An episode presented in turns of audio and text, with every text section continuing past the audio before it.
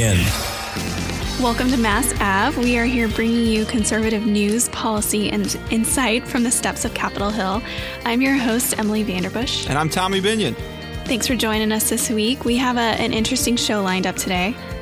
Yeah, uh, we did an interview with Bruce Klingner, who's been on the show before. He's yeah. great. Um, and Olivia Enos, who brings a totally different perspective to the North Korea issue, um, uh, specifically concerning human rights. It was a great interview. Yeah, I really appreciated the additional perspective on the human rights violations in North Korea, in addition to what we've been talking about. So, well, I know North Korea is on our minds. Um, there was breaking news all last week, um, rhetoric flying around, uh, you know, new revelations about North Korea's capabilities, uh, certainly something that uh, most Americans, in fact, probably all Americans, took notice of. I can't wait to play our listeners that interview. Uh, we also uh, – had a, a pretty tragic uh, series of events in Charlottesville over the weekend. Um, domestic terrorism, in fact, uh, it's being called, and I think that's an appropriate word. Mm-hmm. Uh, heartbreaking. Yeah, absolutely. Um, our thoughts and prayers are with the victims and, um, you know, stand behind those who have strongly condemned this attack as well. Well, it's August recess here in Washington, D C. I, I understand the president's on his way to Washington this morning. Uh, he tweeted that to work on trade and military. So, so that's interesting. Congress is out of session, but I did want to report this interesting fact. Um, on Friday, so the, the the House and Senate are they have recessed for August, but they're not technically adjourned. Um, and so, you know, the, the president isn't empowered to make recess appointments. And in order to keep that scenario, um, the House and Senate have to meet in what's called pro forma session every three days. So the Constitution says they can't adjourn for more than three days without the consent of the other chamber, and so they just meet in pro forma session every three days, um, and that just keeps them in session while they're off, uh, you know, on their proverbial recess. Uh, but the House passed a bill on Friday in the pro forma session. All the members are scattered across the country, and there's the House passing a bill. Now, it was a fine bill. It's not objectionable. It's a, it's it's about relieving the backlog of uh, veterans applying for disability benefits, and I think that that's a, a worthy bill. But um, they're passing bills while they're in recess, and I thought that was interesting.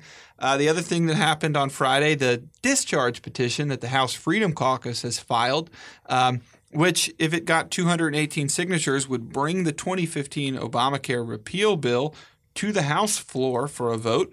Uh, that ripened. And so now members can start signing that. Three members of the Freedom Caucus were on the floor on Friday to affix their signature to that. So um, Obamacare repeal, as we know from the polling and as we know from the news, is still very much a live fire issue. But other, other than that um, discharge petition, Uh, Congress would likely be ignoring it uh, as of now. So that's an interesting story to be watching.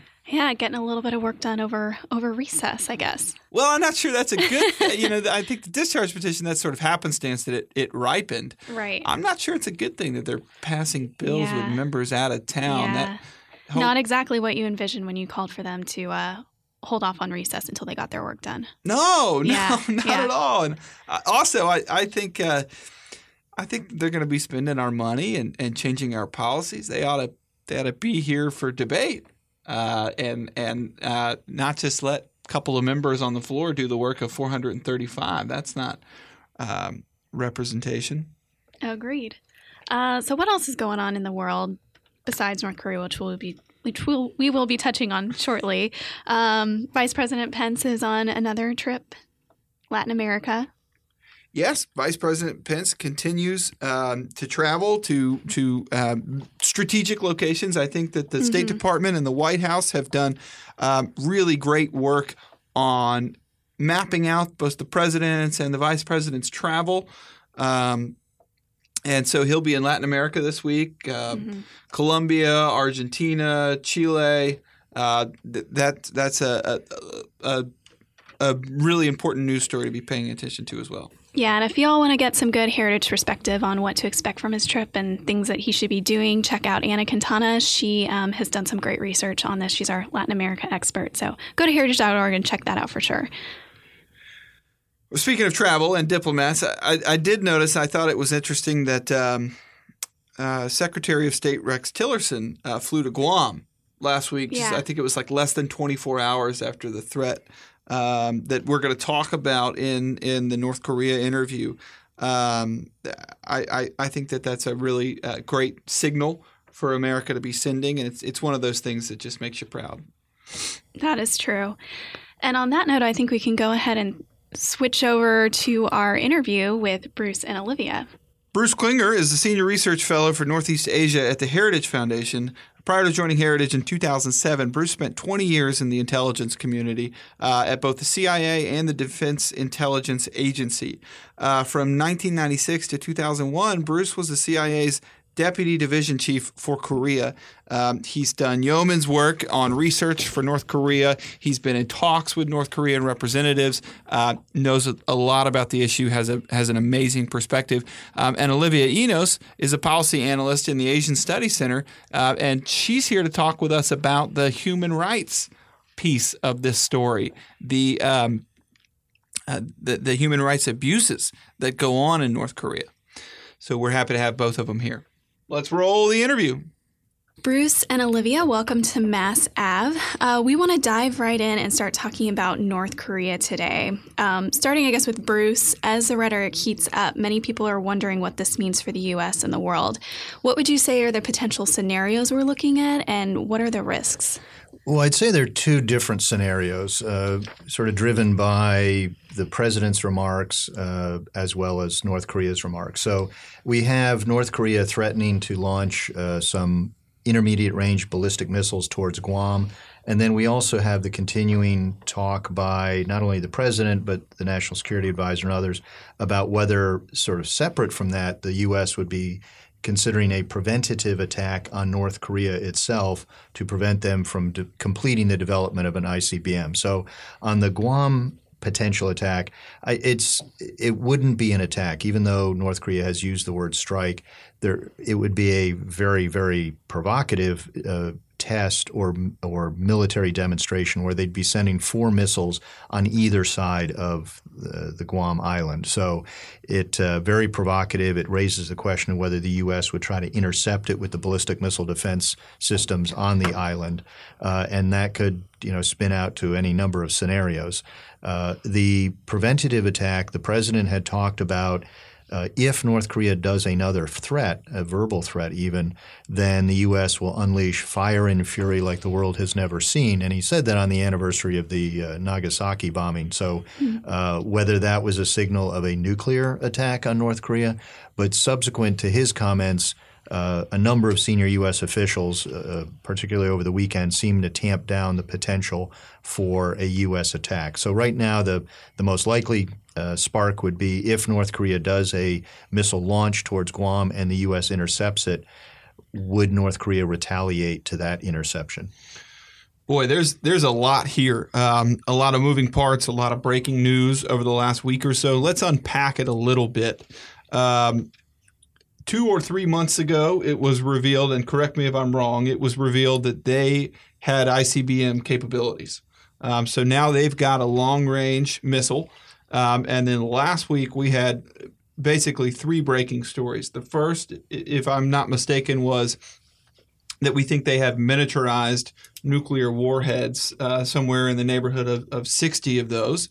Um, and then uh, there was the president's response Um, to their threat, uh, the the threat that you mentioned against Guam. Uh, is that pretty much the lay of the land? What are we missing in that story? Well, also before that uh, was the U N Security Council ah. resolution vote, which it by itself would have been a big story. Uh, once again, we had a good, if incremental, uh, increase of U N pressure on North Korea, expanding of the sanctions. The question is always, will China and other nations actually implement the new expanded required sanctions? Uh, that vote was on a Saturday and would have been a big media story that we all would have been following and talking about on the following Monday had not the Washington Post article come out revealing a, a Defense Intelligence Agency report saying that they think, at least that one agency thinks, North Korea has the ability to put a nuclear warhead on the I C B M. And as you pointed out, when North Korea did a test uh, in the end of July to a, a I C B M, which had it been launched at a normal trajectory, it can reach Los Angeles, Denver, Chicago, perhaps New York and Washington. So uh, what I, I'm surprised, though, that people are surprised that North Korea has this capability. Uh, we've been predicting it for years. Uh, when I was in the intelligence community in the late nineties, we did a report where we thought by the year twenty fifteen – Uh, North Korea would have this ability. Uh, it's an unclassified estimate. It's out there on the web somewhere.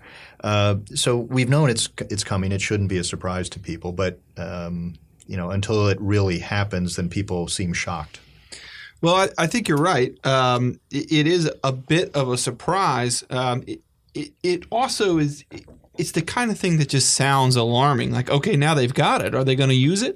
Uh, so that kind of brings us to the next question. Um, Many of us Americans, we're hearing this news, we're reacting to it, and we don't know quite what it means. Are we to live in fear now that they could bomb us at any time? Um, where does this leave us?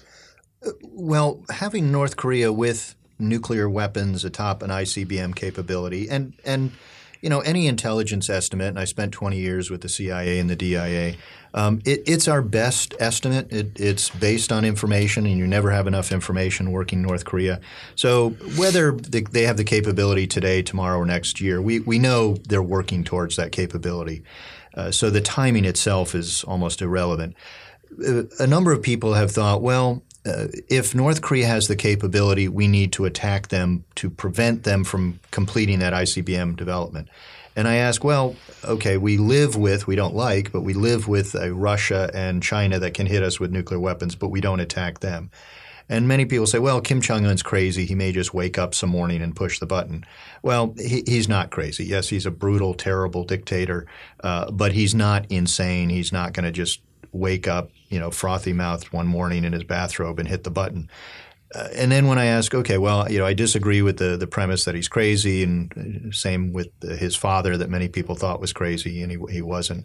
Um, and how would he, how would he react if we were to initiate an attack on him beforehand, before the I C B M? And they'll say, well, he, he knows he'll know that he can't respond to the U S attack given the might of the U S military. It's like, oh, so a rational response. So it does seem to be a bit of a disconnect in the advocacy for a preventative attack, the idea of let's start a war to prevent a war. And kind of looking at the response that Donald Trump has had to this. I know one of the things you said was that between him and Kim, it's, you know, kind of a trade-off of hold my beer.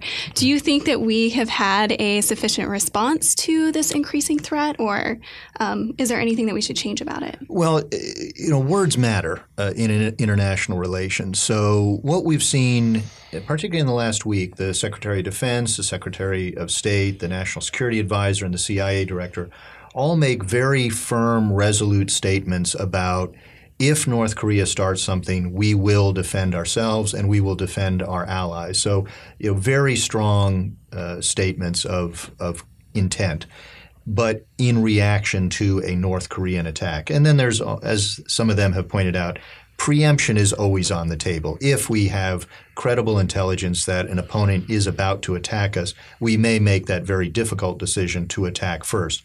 But that's different from attacking simply to prevent them from completing a weapons development. Um, so I, personally, I think a number of the president's comments were over the top. I think they were unhelpful. And the danger is that they are increasing the, our allies' nervousness about the uncertainty of what the U S may do.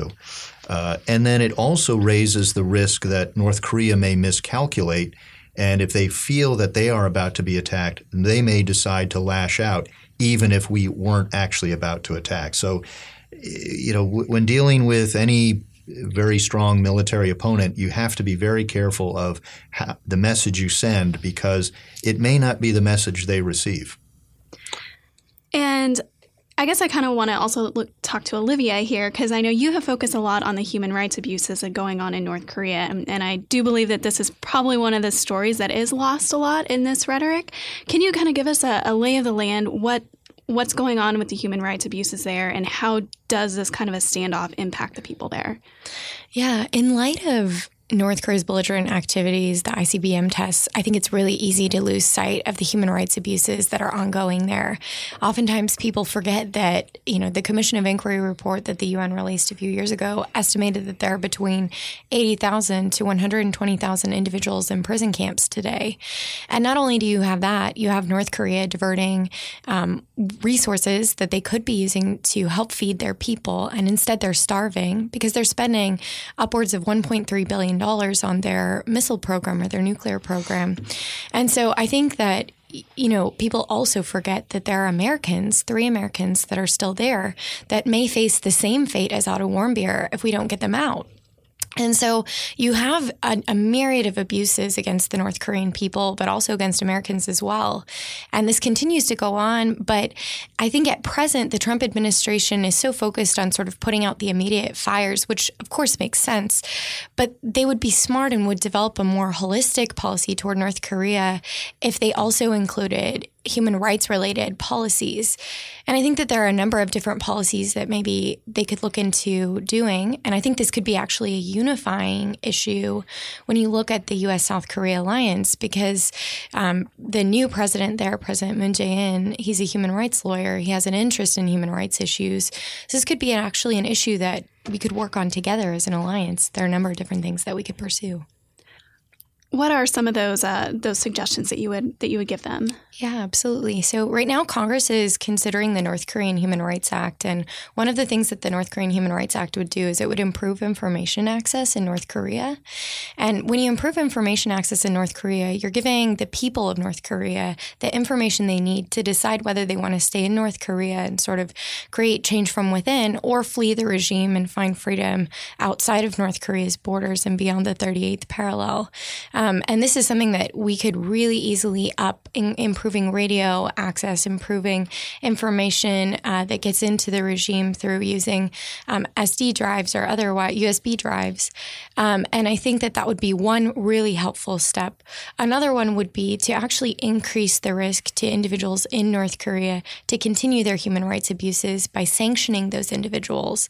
Um, under the Obama administration, you saw a round of designations where ten people um, Uh, were listed for their human rights abuses, but you never saw any follow-up. And this would be a really easy win, I think, for the Trump administration to designate individuals who are overseeing prison camps who we know are active in perpetrating rights abuses against the North Korean people. So I think this could be a really great step. Can I just clarify, when we're talking about increasing information and doing U S B drives, are we talking about literally dropping U S B? I mean, how would we – how how does that work? And then is – does the regime view that as aggression? So I think that there are different ways of getting information into North Korea. Some are a little more aggressive than others. I would say that those the drops from the air are oftentimes less helpful because the regime can see when things drop from the air. So it's better if you can sort of smuggle them in through different routes. Um, in fact, the um, the informal economy that exists on the border of China and North Korea is one area where you would be able to get U S B drives in, and a lot of N G Os and nonprofits already do that. But then also radio is another way. Of course, it is potentially threatening to individuals to listen to the radio, um, but a lot of people in North Korea have found ways to do that. They've also watched television dramas and things that have also been smuggled in.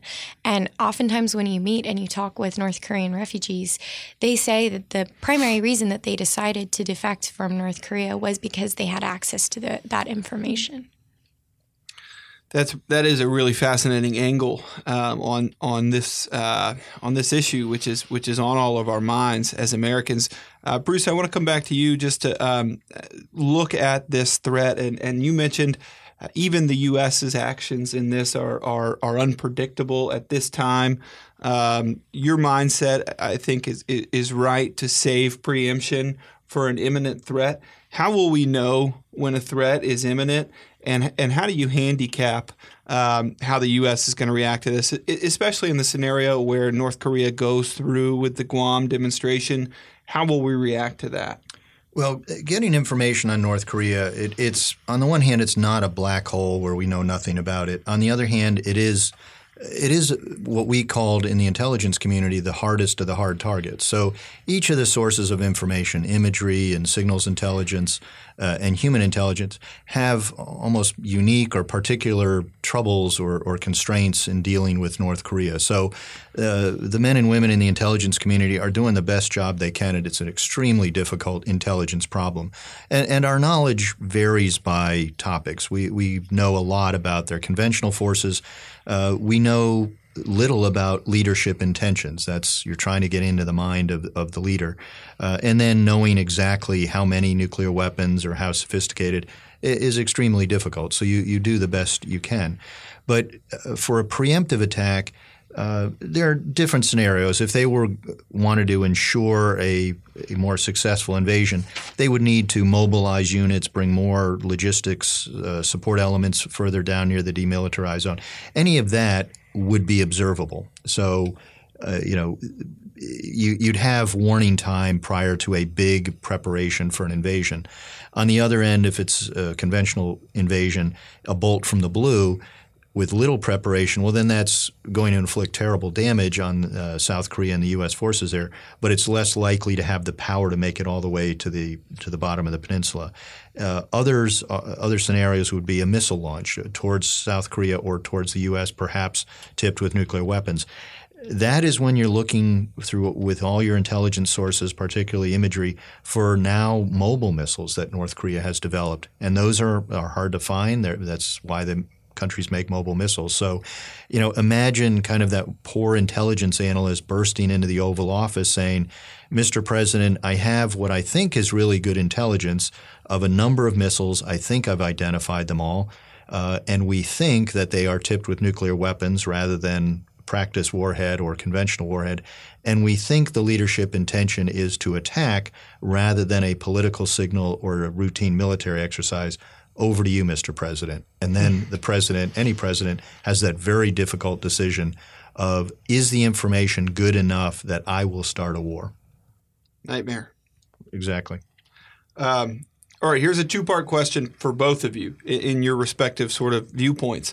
We have allies in the region. We've got South Korea and Japan, and then there's China uh, that has more influence perhaps over North Korea than anybody else. What are their roles in preventing Uh, aggression from North Korea, and then Olivia on, on the human rights front? Well, uh, of the three countries you mentioned, there's a very obvious uh, division between the two. So our allies, South Korea and Japan, they share our concerns. Uh, they share the danger that, that we do from the North Korean military threat. Uh, and we are working very closely together in order to deter and, if necessary, defend and defeat any kind of North Korean aggression. So uh, the three countries really are working very well together. The alliances are very, very strong. Uh, and there's a lot of diplomatic interaction amongst the three countries to ensure we're all on the on the same page. Uh, China is part of the problem, not part of the solution. They're an ally of North Korea. Uh, and they've been very reluctant to impose any real pressure on North Korea. They've incrementally they've they have increased pressure, but they still are turning a blind eye to North Korean proliferation and uh, illicit acti- activities occurring on their soil. So, on the one hand, we can try to continue to cajole or implore or pressure China to do more on North Korea, but there also there's a lot we can do using an our U, the U S laws where um, because the majority of all international financial transactions in the world are denominated in dollars, they have to go through our banks. And that means Chinese violators that are facilitating North Korea's uh, nuclear and missile programs are using our ba- misusing our banks, and we can impose sanctions on them uh, using our own laws, and we don't need the permission of Beijing to do that. I think there are a lot of issues with how China relates to North Korea when it comes to human rights issues. I think, first of all, the U S should continue to call China out for forcibly repatriating North Korean refugees. Actually, at this moment, there are fifteen North Korean refugees in China that China is considering repatriating. And if they're sent back, particularly if they're Christian or if they had um, contact with anyone from South Korea, they will almost certainly be sent at least to a prison camp, if not to a political prison camp. Um, and they will face persecution and unimaginable hardship upon repatriation. China is violating international law when they send those North Korean refugees back. So the international community does have a responsibility to call them out for violating uh, those laws. When it comes to U S and South Korea, South Korea has only recently sort of taken note of some of the human rights abuses going on in North Korea. Um, just a couple of years ago, they passed their own version of the North Korean Human Rights Act, which was a positive step forward.